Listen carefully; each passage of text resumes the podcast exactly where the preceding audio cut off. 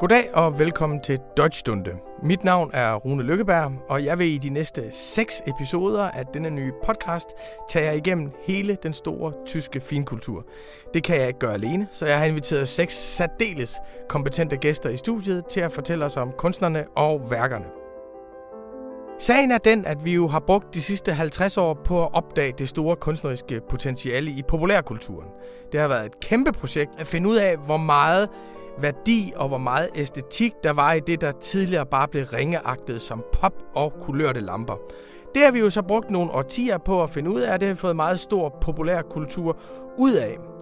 Og det er ligesom finkulturen, højkulturen, ikke er noget, man taler om længere. Finkultur og højkultur, det lyder næsten fordømmende over for alt det, der ikke er det. Og fordømmelse, det kan vi jo ikke lide. Og vi kan heller ikke lide hierarkier, hvor noget er bedre end noget andet. Og så står vi alligevel her tilbage, både på Dagbladet Information og i det danske samfund og i den vestlige verden med et forklaringsproblem, fordi Johann Sebastian Bach er en større komponist end Beyoncé. Og Mad Men er en rigtig fin tv-serie, men det er ikke huset Buddenbrook af Thomas Mann. David Bowie har skrevet nogle rigtig fine tekster, som vi kalder lyrics, og som man underviser i på universitetet, men det er jo ikke Rainer Maria Rilke. Finkulturen, højkulturen, kan faktisk noget særligt. Det er bedre og større og væsentligere end populærkulturen. Vi er blevet enige om her på Information, at det bedste argument for det, det er at gå igennem det. Det er at give nogle eksempler på det og tale om det. Det er ikke at komme med højstemte definitioner eller programmatiske erklæringer på højkulturens vegne. Men vi mener, det er vigtigt, og vi mener, der er brug for det. Og det er derfor, vi går i gang med det nu. Den anden dårlige samvittighed, vi har her på avisen, det er, at vi har gået utrolig meget op i amerikansk kultur. Med vores optagethed af populærkulturen har vi rejst meget rundt i Amerika. Vi har fulgt deres awards og deres celebrities og deres singles og deres albums og deres series. Og vi har gået meget lidt op i Tyskland. Og Tyskland ligger altså lige syd for grænsen. Tyskland er faktisk et land, som vi har en særlig adgang til som danskere. Der er folk i Argentina, Japan og Honduras, som misunder os, at vi så nemt kan lære tysk og spacere direkte ind i Thomas Manns og Goethes verden. Hvorfor i alverden er vi så gået så meget rundt i Amerika? Det kan man spørge sig selv om, men det er ikke det, vi skal tale om i dag. Vi vil i stedet for spacere ind i Thomas Manns og Goethes verden. Fordi nu går vi i gang med Deutschstunde, indføringer i tysk højkultur. Og øh, den første, jeg har inviteret ind til at tale med os om tysk højkultur, det er Peter Nielsen. Velkommen til, Peter. Tak skal du have, Rune. Peter, du har jo en øh, stor fortid som kulturredaktør på Avisen, og en stor nutid som litteraturredaktør på Avisen. Og du er en af de mest tyske intellektuelle, jeg kender, en af de mest europæiske intellektuelle, jeg kender. Og jeg kunne egentlig godt tænke mig at starte med at spørge dig, Peter. Altså ligesom vores ven Martin Heidegger, han talte om værensglemsel i øh, moderniteten. Kan man så tale om, at vi har haft en slags tysk kulturglemsel i Danmark i de seneste år? Uha, det kan man i høj grad tale om, øh, at vi har haft. Øh, altså, det går nu ikke bare de senere år, det er det hele taget rigtig mange år tilbage, at vi ikke har vi ikke ved ret meget om, hvad fanden der foregår i, øh, i Tyskland og i tysk kultur. Øh, det vigtigste er måske nok, at den her med, at Tyskland har fået en ny lederrolle, som vi, øh, som vi har talt meget om, ikke? og med Merkel og, og, og hele den rolle, som Tyskland spiller, at det har Tyskland jo haft før, og det ved vi jo godt, det var med nazisterne, det var meget betændt, så derfor så er det altid meget, meget øh, ømt, øh, meget ømt det her øh, med, med at være lederrolle. Ikke? Men det vi så glemmer, det er, at Tyskland har haft en lederrolle også tidligere, før øh, nazisterne, og det går jo flere hundrede år tilbage, og det er det, vi har glemt også, at Tyskland er meget mere end, end, end, end det, som alle øh, forbinder Tyskland med, og det er det, som de har, folk har forbundet Tyskland med i generationer efter generationer. Så er der sådan en ny glemsel, som kommer og hænger sammen med, hvordan det er på universiteter, man ikke underviser i tysk mere, og øh, der er færre film, der kommer her til landet, og færre bøger, der bliver oversat osv., men det er sådan mere en, en, en, en almen øh, trend. Ikke? Men øh, der er rigtig meget, vi har glemt. Rigtig meget. Jamen, det er jo øh, godt, Peter. Så har vi i hvert fald præsenteret problemet, og så skal vi jo i gang med at erindre på vegne af vores lyttere og vores læsere, og det har vi jo gjort med vores store serie hen over sommeren i avisen og med vores nye bog Deutschstunde. Vil du starte med at fortælle, hvor navnet Deutschstunde kommer fra?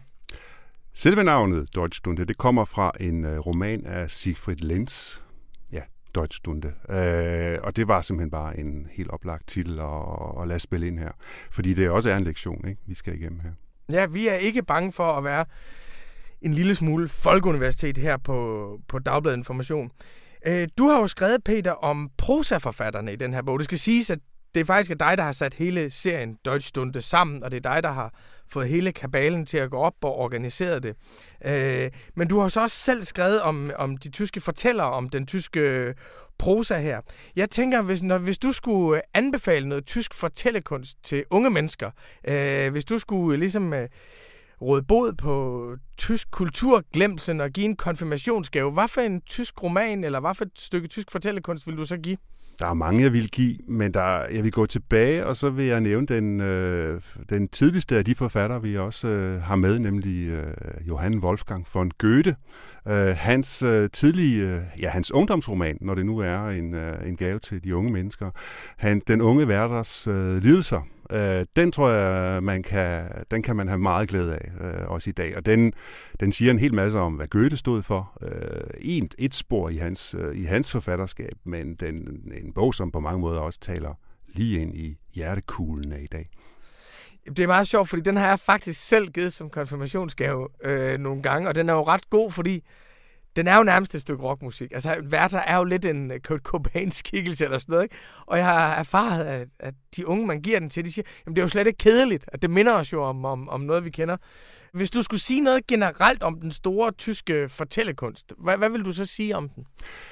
Ja, det er især ved hæfte mig ved, og jeg skal lige have en lille, en lille forhistorie først, inden jeg når til den. Altså, at der findes den her øh, øh, forestilling om det europæiske, øh, og det er jo at ligesom udgøres af to stammer.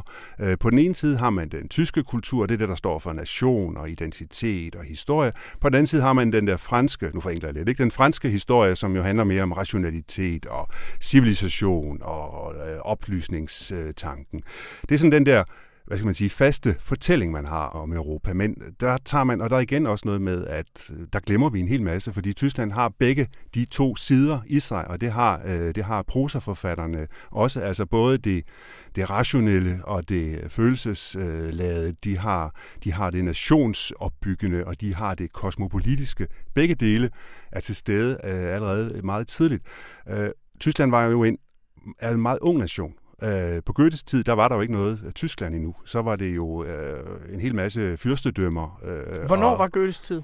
I Goethes tid, så er vi jo helt i anden halvdel af 1700-tallet og, og frem til, øh, han dør vist i 1825 cirka deromkring. Øh, altså i den periode. Og der var, der var Tyskland jo bare en masse øh, fyrstestater, øh, men i de små stater, og der var altså hele Goethes bestræbelse var jo også meget at være det, vi kalder en nationsdannende forfatter. Hans, hans udvikling af det tyske sprog var vigtigt for, for, for tysk. Hans tanker og måder at forene modsætninger på, øh, og tænke også øh, nationalistisk på en måde, det var, det, var, det var ret vigtigt.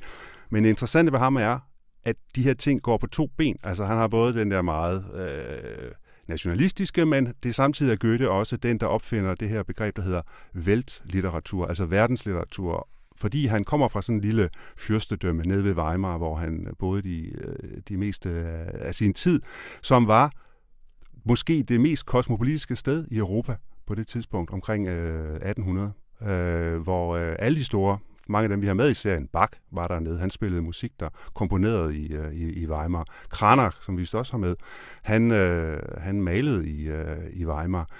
Og så på den måde var det en helt særlig kosmopolitisk øh, atmosfære i, i Weimar. Det var også der Schiller sad. Og hele den, her, hele den her tanke om, at man på den ene side har sådan noget øh, nation og det tyske, og så det internationale. Det er sådan en konflikt, der går igennem prosaen hele vejen igennem. Ikke? Og nu nærmer mig jeg så mig, så det jeg egentlig skulle, uh, skulle sige ja. noget om. Men nogle gange skal vi de her forudsætninger på plads. Uh, altså det er sådan et spor, der går, som starter hos Goethe, og som også går igen hos uh, nogle af de andre prosaforfattere, som er med. Altså Thomas Mann, uh, som står på skuldrene af Goethe, og tænker videre i de samme spor. Altså det europæiske over for det tyske. Hvornår er noget for tysk, hvornår er noget for europæisk? Altså har sondring mellem et øh, europæisk Tyskland og et, et tysk, øh, tysk land. Øh, så det er også en, en, en konflikt, der, der, der, der er der hele tiden. Ikke? Og hele tiden bliver sat i spil. Er det, er det hos øh, Goethe et eksplicit projekt, det med at være nation og være nationsopbygning, eller er det noget, som eftertiden har tilskrevet ham? Altså det er primært noget, eftertiden har tilskrevet ham, men det er også noget, han, han, man kan se, hans, altså den måde, han har udviklet det tyske sprog, altså den måde, han har sat ord på øh, følelseslivet øh, i det hele taget. Ikke? Hvordan udtrykker vi de her, de her stemninger og følelser og, og modsætninger i, i den menneskelige natur? Det, det er Goethes, det er Goethes øh, fortjeneste. Øh, han var så kompleks, så vanvittigt kompleks en figur. Ikke? På den ene side, så var han, øh, så var han sådan et, hvad man i dag kalder et renaissance-menneske, ikke? eller polyhistor. Altså sådan en, et menneske, som øh, uden problemer interesserede sig for de skønne kunstnere og øh, øh, naturvidenskab og øh, farvelæger og alle mulige andre ting. Han kunne ligesom forene de der meget forskellige vidensgrene og, og, og samle det i et udtryk.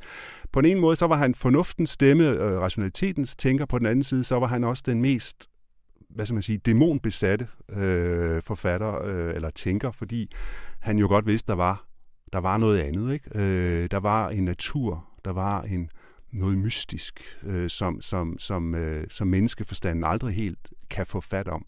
Mange af hans store romaner handler om det. Altså det handler også om at, at, at, at skrive sig øh, ud i det, og hvordan man ja, af menneskeforstanden simpelthen ikke øh, behersker verden, øh, men den der verden behersker menneske.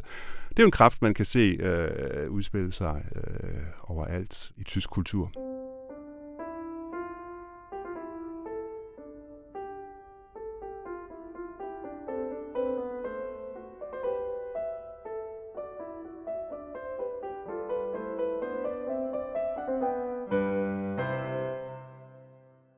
Vi har jo lavet det en lille smule populært. Det kan vi jo godt løfte for. Man, vi, man kan godt lave det populært, uden at det bliver populært. Vi har forsøgt at popularisere det en lille smule. Og der har vi jo valgt en, som vi synes er den vigtigste inden for hvert område. Og der har du valgt Goethe som den vigtigste tyske fortæller. Øh, og hvorfor har du det, Peter?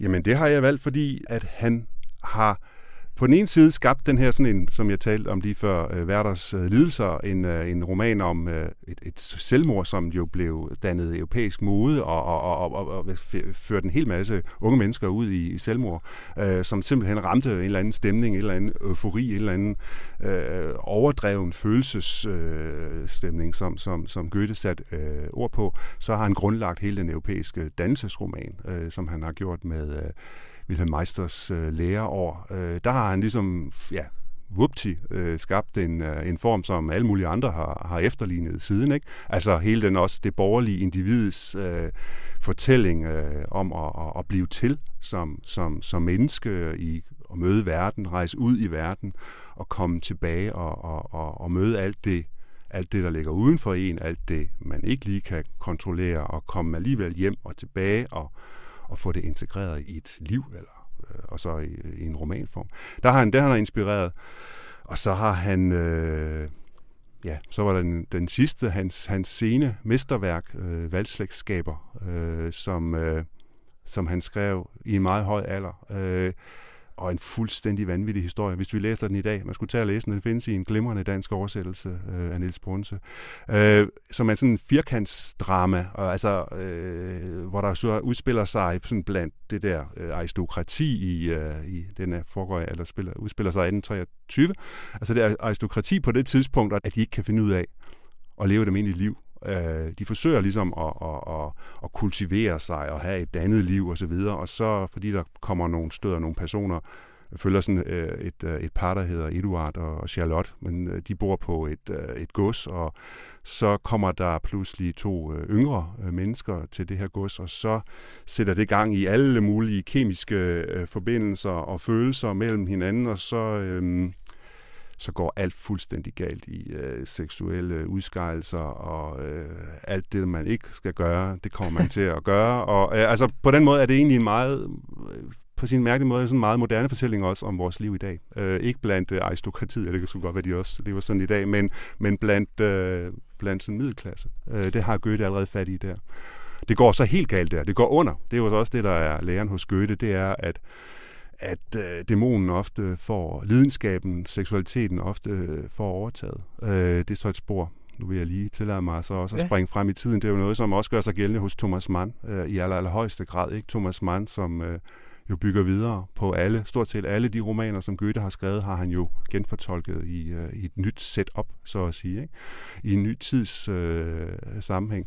Og hvor det også er, man kender det helt tilbage fra, øh, fra øh, Døden i Venedig, øh, som i virkeligheden er skrevet en oven på. Goethe, da han var 73 år, der forelskede han sig i en 18-årig øh, ung kvinde, en bagnæse, øh, Ulrike, øh, og den der ulykkelige kærlighed til hende, fordi hun ville ikke have ham, øh, den blev til et stort digt, en øh, elegi, Marienbarter-elegien. Øh, og det er jo den, som, den, den elegi, som bliver som inspirerer øh, Thomas Mann til at skrive Døden i Venedig, øh, om den der umulige kærlighed, som øh, platonisk kærlighed, som han føler til en ung mand, og hvor, hvor, hvor hele verden synker sammen omkring hovedpersonen i, øh, i, den, i, den store, i den store fortælling. Og det er et træk, som ja, man kan se alle steder hos, øh, hos Thomas Mann. Så Goethe lægger ligesom en bund som for genfortolkning hos de senere generationer, ja. kan man sige. Ja. Derfor er han jo også naturlig som den første. Jeg synes, der er, der er, altså i forhold til det, du sagde før, der er der noget enormt interessant ved valgslægtskaberne, som er, at det også er et sted, hvor videnskab og mennesket mødes, altså som derfra start, i starten af 1800-tallet, hvor vi jo har haft Kants filosofi, øh, og hvor vi ligesom har fået grundlagt en vis rationalisme, at det man kan sige, det de forsøger i valgslægtskaber, det er jo at gøre mennesker til genstand for et eksperiment.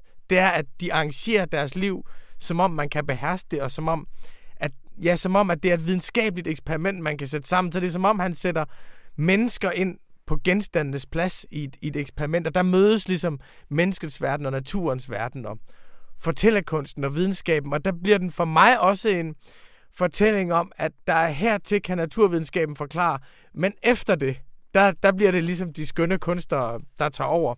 Jeg vil godt opholde mig lidt længere ved, ved Goethe, Peter. Mm. Øh, hvad for en af... Jeg, jeg noterer mig, at du ikke nævner Faust. Jeg siger den ikke, fordi den er...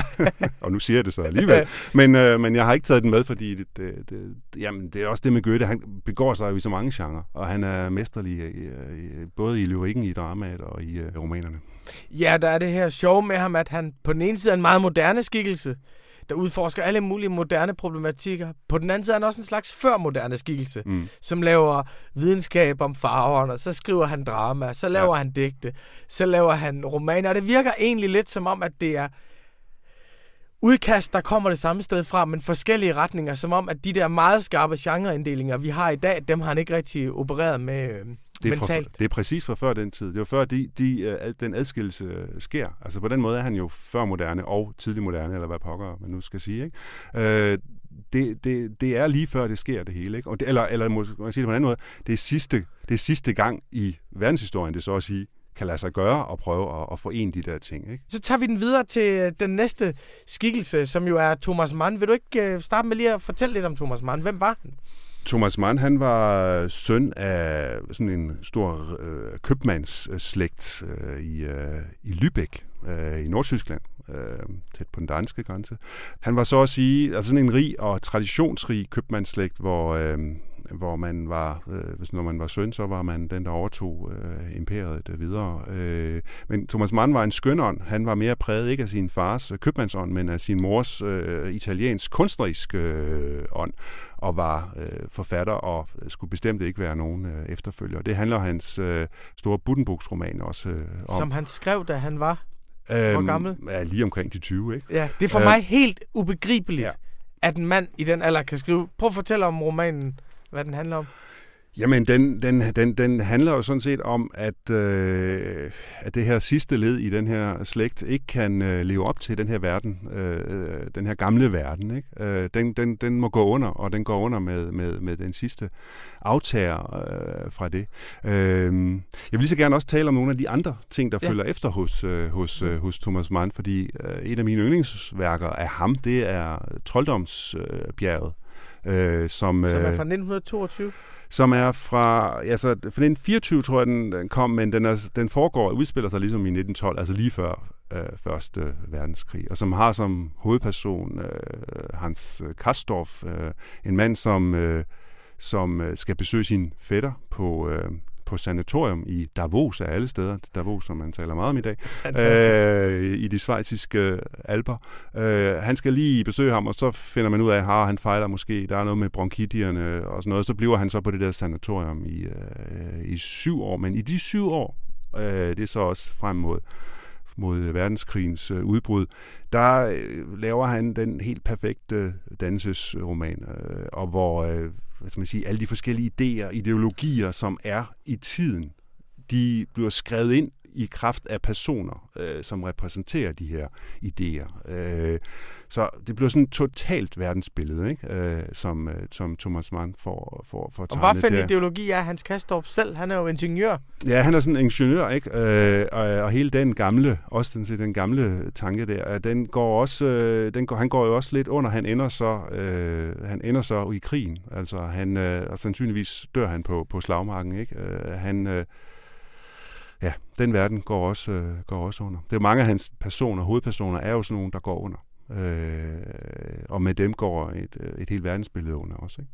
Jeg kan huske, at jeg selv læste uh, Trolddomsbjerg, som jeg tror hed Trolddomsfjellet i den gamle oversættelse. I den gamle det, oversættelse af Mogens Bøjsen, ja. ja, og så den nye, der hedder Trolddomsbjerg. Der var jeg så imponeret over det der med, når man kommer op til Davos, mm. at det er ligesom op på det bjerg, der bliver man mere syg, og dermed skulle man blive mere rask. Ja. Altså, ja. hvor vi ligesom er vant til den moderne fortælling om, at moderniteten, den udrydder den gamle verdens sygdom, så er der et andet i Trolddomsbjerget, der, jo mere syg man bliver, jo bedre er det, for det er ligesom om sygdommen, den skal kulminere, før man kan blive helbredt for den. Mm, ja. ja, ja, men det, det, det, det er der. Det, det sker helt klart. Altså, det er jo en fantastisk... Øh, det er en fantastisk metafor for en verdenskrig, at det ligesom fuldbyrder ja. kulturen, og dermed også, øh, skulle, øh, dermed også skulle rense den.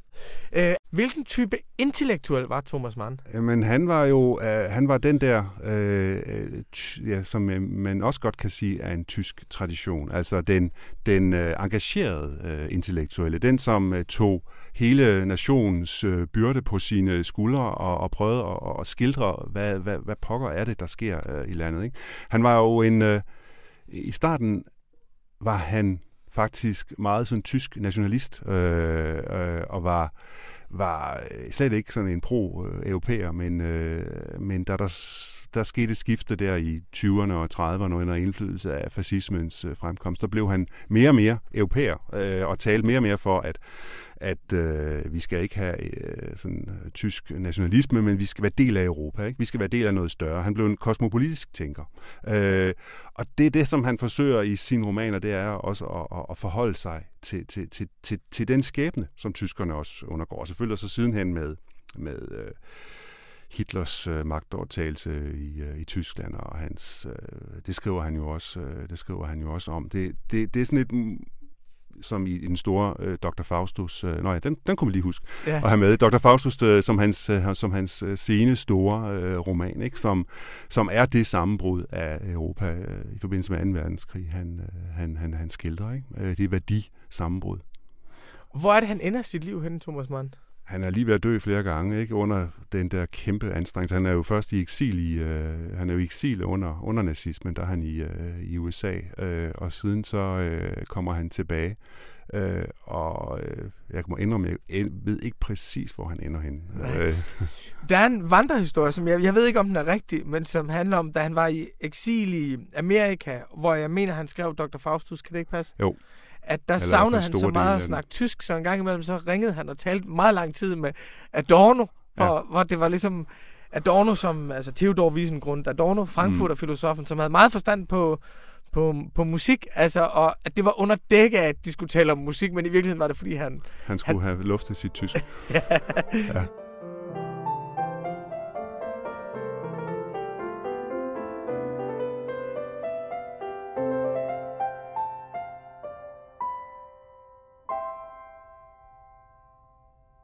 Der er en anden forfatter, som man bemærker, når man læser bogen her, Deutschstunde, at du er meget begejstret for, Peter. Og det er jo Kleist. Heinrich von Kleist, ja. Fortæl os om ham.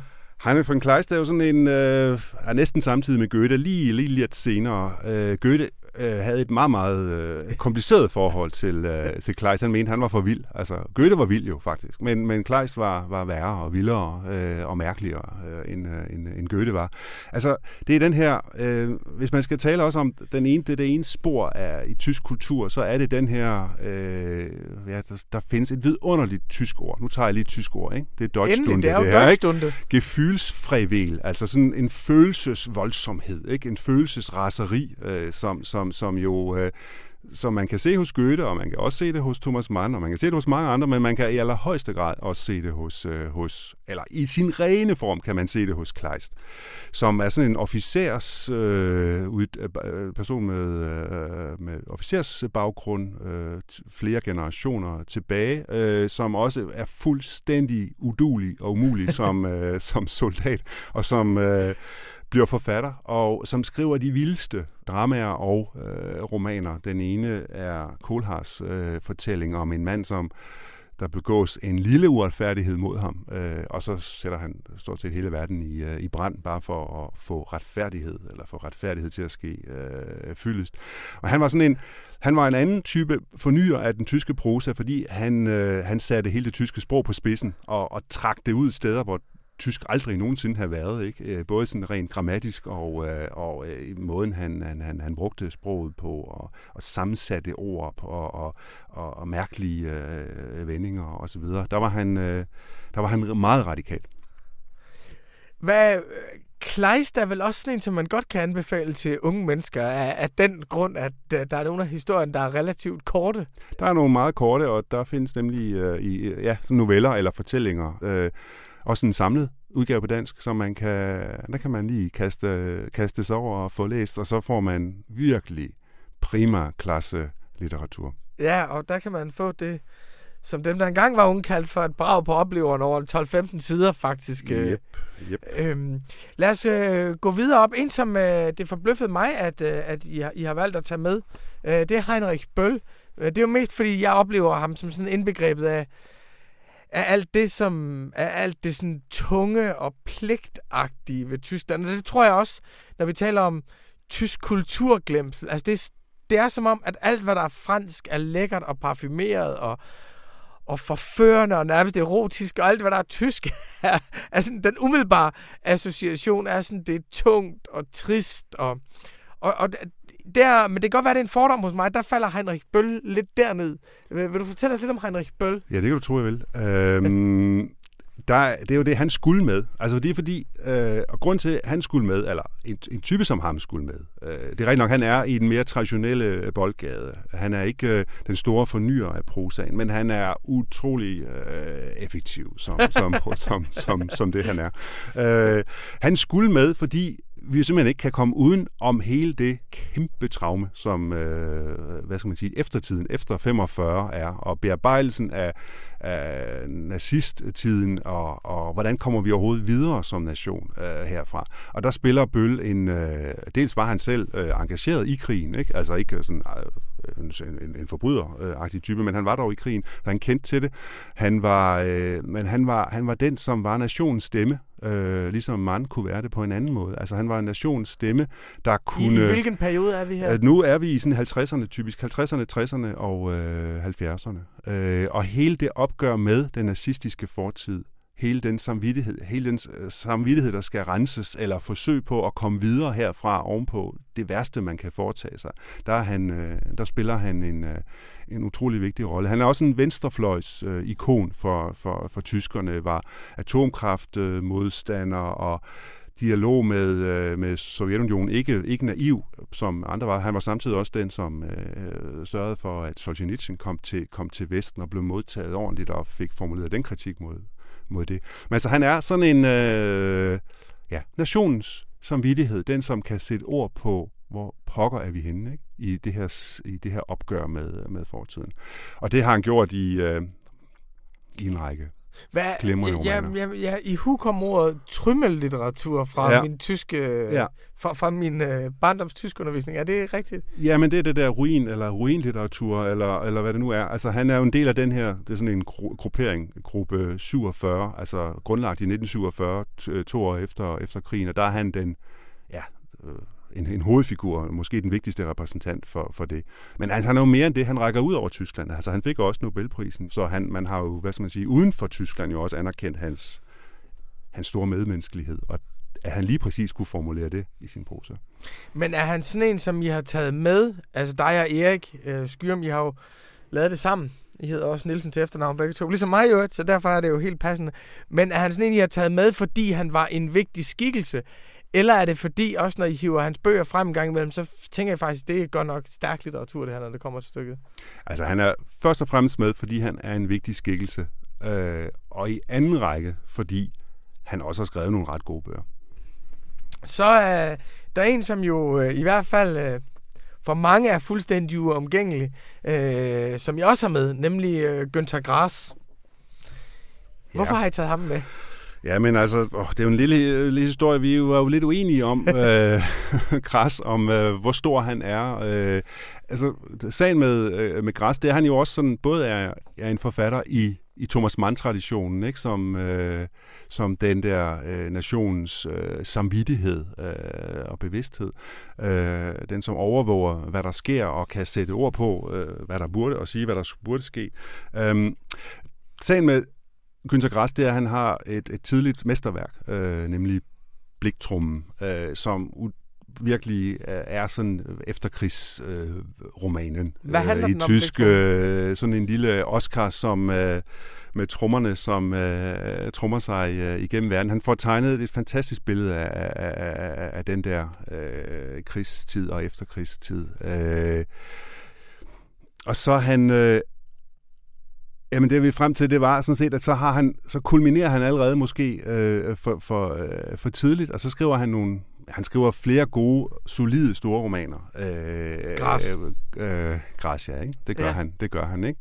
Jamen, jeg synes jo, han er glimrende. Øh, Erik, Erik Skyrum var lidt mindre begejstret for ham. Men vi, vi, vi fik ham med, fordi han også fik Nobelprisen, fordi han betyder rigtig meget for, for, for mange. Han er en af dem, der er blevet læst i, i stor stil, ikke? Han er en af de han havde så et lille mellemværende, fordi han jo øh, var øh, øh, viste sig i en meget høj alder, så var han øh, øh, viste sig, at han som ung havde været med i øh, Waffen SS, eller i hvert fald var tvunget derind, eller hvordan det nu er præcist med de der detaljer. Men i hvert fald så var der en fortid, som han havde tid øh, og ikke lagt frem.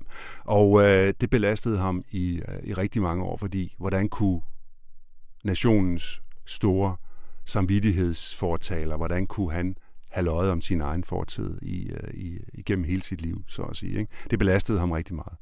Ja, min fornemmelse var også, at grunden til, det belastede ham, det egentlig mere var, fordi han havde været så moralsk mm. i sin øh, optræden som intellektuel mm. gennem årtier, og så... Altså, han var, han var en temmelig fordømmende intellektuel. Jeg, jeg ja. har også oplevet at, at, at interviewe ham, øh, hvor han var et, altså, enormt nem at tale med og generøs. Men, men han, han var altså også, øh, han var også generøs med den moralske fordømmelse mm, af sine mm. modstandere, skulle jeg sige. Mm. Så den sidste, I har taget med, Peter, det er jo faktisk en, øh, en kvindelig forfatter. Der er jo meget få kvinder i Deutschstunde, vores bog her generelt. Men I har også taget Hertha Müller med, og det er jo vidunderligt. Ja, det var, om vi skulle have en kvinde med. Og det kunne lade sig gøre, når vi kiggede, når vi tog tysk prosa. Øh, måske har vi lidt lempet på reglerne og, og, og taget hende med. Hun er jo så tysk. Hun er jo ikke sådan helt tysk. I så er hun jo romansk tysker. Altså hun tilhører det tyske mindretal øh, i, øh, i, i Rumænien. Øh, så vi har listet hende ind, øh, men, men, på, men, men, men jeg synes, at der er rigtig gode grunde til, at hun er med. Altså dels er hun en helt fantastisk forfatter, og hun har, hun har også, øh, hun repræsenterer også den der øh, minoritetskultur, som, som jeg slet ikke har noget at tale om i, øh, i Tyskland. Ikke? Altså det her øh, sprog, der mange sprog, der, der, der løber sammen. Der kommer mange øh, for mange kulturer, der blander sig ind i, øh, ind i tysk. Øh, det er også en, et sprog, der går helt tilbage til. Ja. Jeg nævner Kafka i den her sammenhæng også med Hertha Müller. Ja. Øh, så han er jo heller ikke... Øh, han, var jo, han, var jo, han skrev også på tysk, eller på et eller andet meget mærkeligt, og specielt tysk. Ikke? Han opfandt så at sige tysk på ny, fordi han han synes, han ikke havde noget sprog til rådighed. Han var jo tjekke, øh, øh, sådan en nationalitet. Øh, nå, men, men der er bare rigtig mange af de store forfattere, som, som har det her mellemværende. De kommer, de står lidt mellem forskellige sprog, og Hertha Müller står mellem romansk og tysk. Øh, Og da hun vokser op som del af, af, af det tyske mindretal i Rumænien, så er de jo kuget, så at sige, at der er de en mindretalskultur i en flertalskultur, som er rumænsk, øh, og øh, tyskerne blev ikke set godt på, så de blev også undertrykt af, af Ceausescu. Øh, altså, i det, i, det, i det pres formulerer hun så at sige en politik, eller hun formulerer øh, et, et, et, et sprog, som, som, som kan noget andet i, og nu er vi tilbage også i diktaturets, øh, i diktaturets tid. Hvad, hvad, hvad skal litteraturen? Altså, det er jo det er et andet spor. Vi har øh, også som det her tysk, øh, eller moderne tysk, eller nyere tyske, hvor der er to dele af Tyskland. Ikke? Der er et der er et øst, som er øh, i mange år, øh, i flere årtier, er under diktatur, og så har vi et, øh, et, et Vesttyskland, som er mere øh, demokratisk. Der er en masse erfaringer ind der, hvor hun også, hun var ikke østtysker, hun var nemlig rumæner, men hun har alligevel nogle de samme erfaringer, som hun trækker med ind i, øh, i sproget. Øh, også nogle, ja, en erfaringshorisont, som, som, som, som beriger det tyske sprog. Hun ændrer, hun ændrer det tyske sprog øh, ved at ja, hun lader det farve af det romanske, simpelthen. At hele det, det romanske metaforsprog øh, kommer til at præge hende meget.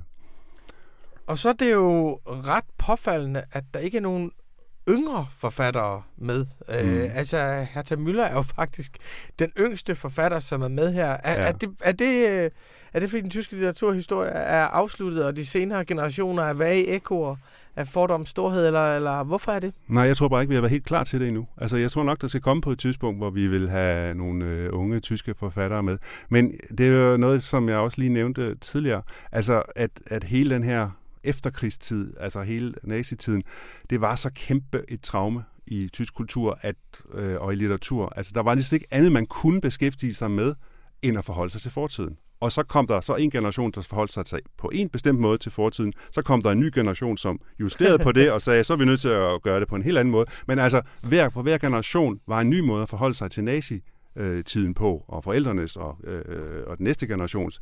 Øhm, så kom der pludselig, så findes der nogle virkelig gode yngre forfattere. Øh, men det særlige ved dem, det var, at de ikke forholdt sig til det. Altså, de var ligesom fri af det. Øh, og den tror jeg, den, den, den periode har vi ikke helt været, øh, været klar til, fordi de var så apolitiske og interesserede sig for helt almindelige, banale hverdagsproblematikker og små... Øh, øh, øh Berlin som by, og altså alle sådan nogle ting, som, hvor er storpolitikken henne, ikke? Hvor, er, hvor er Tyskland henne i, i verdenproblematikken henne, og alt sådan noget. Ikke? Det var ligesom, øh, det var, det var væk. Øh, så det er meget det, der kendetegner den, den nyere generation. Øh, og den er vi ikke helt blevet færdige med, tror jeg, til at vi kan vurdere den, og kan hæve dem op på en pedestal og sige, sådan her, så skal vi have den her med. Men lad os, lad os vende tilbage om fem år, så kan det være, vi har den. Jamen, det, vil, altså, det er jo også svært at placere nogen inde i marmorhallerne ved siden af Goethe, hvis de kun er 35 eller, ja. eller 40 år gamle. Og det er jo ligesom et pantheon, der er bygget af Goethe og Thomas Mann. Og så det skal vi jo være klar til at redesigne. Jeg tror, det, jeg tror, det først er om 20 år, vi bliver, vi bliver okay, rigtig 20 år. klar til det, Peter. Her til sidst, øh, hvis du i øh, hele den sådan, tyske fortælletradition, fra noveller til, til romaner. Hvis du ligesom øh, skal anbefale et værk, som ikke er til, øh, til konfirmationsgaver, men som er til mig, som jeg enten skal læse eller genlæse, hvad vil du så sige, det her bør du læse eller genlæse? Det har virkelig tyngde, og det er Deutschstunde på højeste niveau. Jamen, øh, du har jo faktisk læst det, Rune. Øh, du har jo læst uh, Trolddomsbjerget, øh, ikke, som jeg synes øh, inkarnerer øh, alt det her. Eller Goethes øh, valgselskaberne. Jamen, øh, altid Peter, men således øh, opmuntret og inspireret, så vil jeg læse det en gang til. Tusind tak. Selv tak. Og tak til Goethe-instituttet, som har sponsoreret både denne podcast og vores bog Deutschstunde.